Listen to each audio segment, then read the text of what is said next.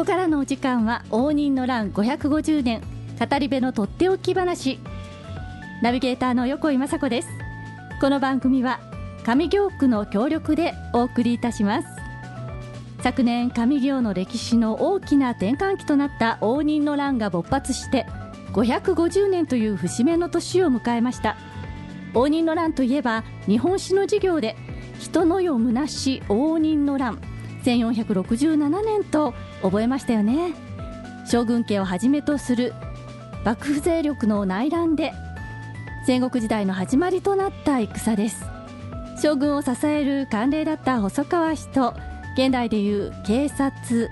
徴税などを司るような立場であった守護大名の山名氏が対立をし、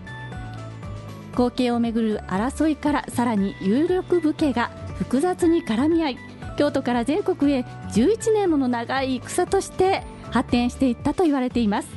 そんな応仁の乱の被害や影響が大きかったと言われている京都上京区。現在、上京区では応仁の乱から復興してきた過程を紐解き、身近にある上京の魅力を知っていただいて、そしてまたそれらを次の世代へとつなげていく地域の歴史を紐解く講演会、今日上京探訪語り部と歩くせんにひゃくねん連続講座など、さまざまなイベントが開催されています。この番組でも京にゆかりのある多彩なスペシャリストの方をお招きして、毎回応仁の乱にまつわる上京区のとっておき話をお聞きしています。ラジオミックス京都のウェブサイトからもメッセージをお送りいただけます。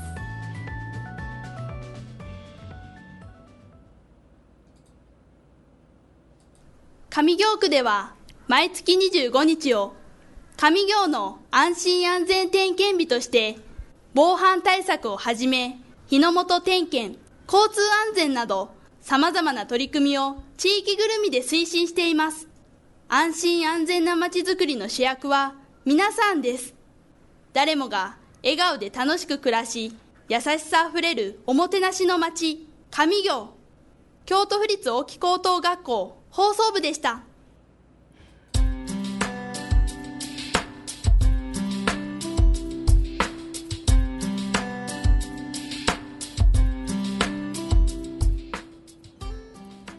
応仁の乱ごひゃくごじゅうねん語り部のとっておき話、だいごかいめの語り部ゲストさんをお迎えいたしましょう。この方です。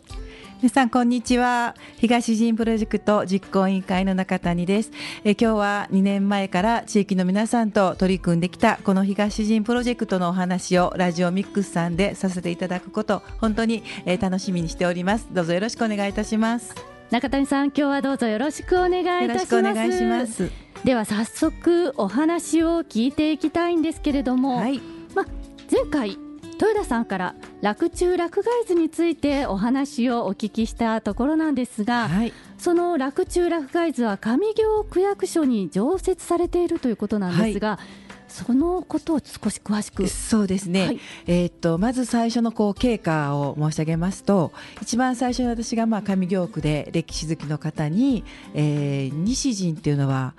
東陣があるから西陣なんだという話を聞かせていただいたことがきっかけなんですけれども、はい、えー、その時にじゃあ西陣は西陣織という形で名前が残ってるけれど、なぜ東陣という名前が残ってなかったんだろうという疑問がまず湧きまして、はい、なぜだと思いますか？うーんえね、なぜなんですか？ね、私もあの、はい、歴史は全くわからないので、まさか東陣なんてって思ってたんですけど、実は、えー、東陣の地域っていうのは、えー、奥家さんや貴族の住んでおられた地域なので、東陣という名前を残す必要がなかったそうなんですね。なるほど、えー、それで、えー、これは上京の人にこの東陣っていう地名を地名じゃんですね名前を知ってもらうことで、もっとこう上京の歴史をに関心を持ってもらいたいなっていうふうに思ったのがこのプロジェクトの始まるきっかけなんですね。それでなぜ洛中洛外図かというと、はい、洛中洛外図っていうのはその応仁の乱後の、えー、復興した、えー、京都の町が描かれているということで、それの左折図と右折図があるんですけども、はい、左折図の方に残っているのが実は東陣が描かれているということが私も初めて知りました、えー、それでそれではその東神野地域っていうのはまさに上京区総合庁舎がど真ん中にあるんですね。その東神地域の花の御所であったり、はい、また、えー、勃発の地である上御陵神社であったりで、それでは上京区区役所にぜひこの、えー、洛中洛外図上杉本、国宝の上杉本の本間ものを、えー、常設したいなということで、プロジェクトのメンバーで盛り上がったんですね。はい、はい、それで、まあ、本間ものに近いものを作りたいということで、はい、実はその米沢市さんに、はいえー、ぜひこの国宝の複製を作らせてほしいということで、えーえー、突撃したんですけれども、米沢市さんまで行って、そうですね、もういちがつのとっても雪の深い日でした。で、米沢市長にも直接お会いをして、えーえー、上京区とのご縁もお話をして、米沢は、えー、ご承知の方おられると思いますが、米沢織ということで、えー、織物産業が活発です。上京ともご縁があるということで、えー京都から、えー、米沢まで、えー、行きました。でその結果、えー、作れた、えー、洛中洛外図屏風の複製が今上京区役所のにかいに展示をされているということでございます。当時、はい、中谷さんは区長、あ、そうなんですね。あのこのさんがつで、えー、退職しましたけれども、このプロジェクトのスタートの時に、えー、関わっておりまして、えー、にねんでぜひなんとかこのプロジェクトを形にしたいなっていうふうに、えー、密かに思いながら、地域の皆さんの熱い思いをこう受け止めて一緒に、えー、活動をしてきました。まさか退職してからここまでこんなふうにあの大きく応仁の乱のブームがやってきて、はい、追い風となってあのね、ここまで取り組めたこと本当に嬉しく思っています、はい、もう当時のその熱い思いがもう皆さんに通じたんでしょうね、うん、そうかもしれません ね, ね、はい、そうでしたか、はい、でその洛中洛外図のまあえー、複製披露式というのがごがつにじゅういちにち、ね、そうですね。当初はあのさんがつまでにできればというあの思いもあったんですけども、えー、いろんなあのいろんな方が関わってきていただいたおかげで、はい、結果ごがつにじゅういちにちにこの、えー、お披露目をすることができて、また同じ日に実はその応仁の乱の、えー、ゆかりの山梨と細川氏の対談ということを企画をしました、はい、でえー、山梨の方は、えー、松江で衆議院議員でおられた山名康秀さん、実はあのこの後次回ご登場いただくことになると思いますが、山名康秀さんと、はい、そして、えー、細川家の方は、えー、細川森弘さんというのはなかなかい か, いかないので、あのー、結局、えー、と吉丸良二さんというその永政文庫っていうのが、はい、あの細川家の、えー、伝来の美術品とか、えー、歴史をそういったものを、えー、収蔵されている美術館があるんですね、はい、永政文庫という。それの理事長は、はい、実はあのじゅうはちだい当主である元総理の細川護熙さんが理事長なんですけども、えー、そこの、えー、と常務理事をされている吉丸さんという方に熊本からですね、はい、お越しをいただいて、えー、両者で対談をしていただきました。本当にあの歴史にも詳しい方で、はいえー、区役所の会場もあの何百人という盛り上がりで、はい、ごがつにじゅういちにちを迎えることができました。なるほど、はい、そうだったんですね、はい、いや本当にいろんな方とのつながりが、はいね、どんどん輪を広げて、そうです ね, ねとっても不思議なご縁で、うん、あの熊本市も私がまあ仕事で熊本市に行った時にたまたま知り合った方が、うん、その永政文庫の吉丸さんをご存知で、はいえー、上京区の取り組みのお話をしたら、ぜひぜひあの行ってもらったらどうですかっていうお話があって、ご縁ができましたし、はい、あの本当に不思議なご縁でここまでこのプロジェクトが進んできたなっていうふうに実感しています。なるほど、はいまあ、応仁の乱ももうね各国へと広がっていった、本当に日本全国広がっていったということで、はいえー、今回こういう応仁の乱のこのお話、洛中洛外図のお話がまた世界日本各国からいろんな方とのご縁で、そうです ね, ねもっと上京区が発信できればいいですね。上京区の魅力が ね, ね本当ですね、はい、そうでしたか、はい、じゃあそういった形で、えー、ごがつにじゅういちにちの複製披露日をお迎えになったということですね、はい、そうですね。でその後ね、はい、さらに盛り上がって、またあの後の語り部さんにお話しいただけると思いますが、うんえー、上御陵神社にまたあの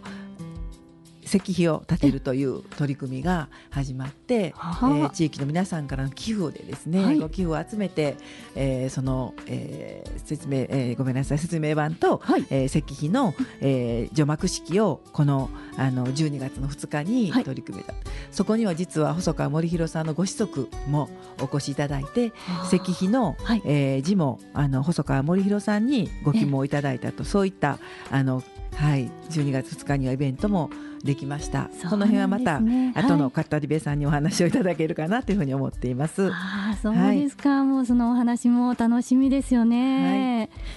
はい、かしこまりました。今日は本当にいろんなお話、洛中洛外図のどうして今上京区役所に常設させることができたのかという、そういう裏話から、ね、なぜ東陣は名前が残らなかったかなどね、もう全く聞いたことのない未知の世界のお話、たくさん聞かせていただきました、はい、ありがとうございます。ありがとうございます。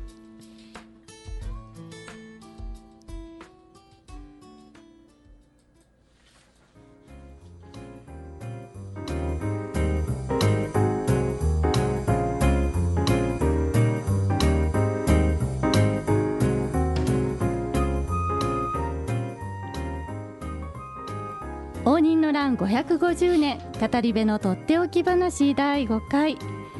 お聞きいただきました。まずはここで次の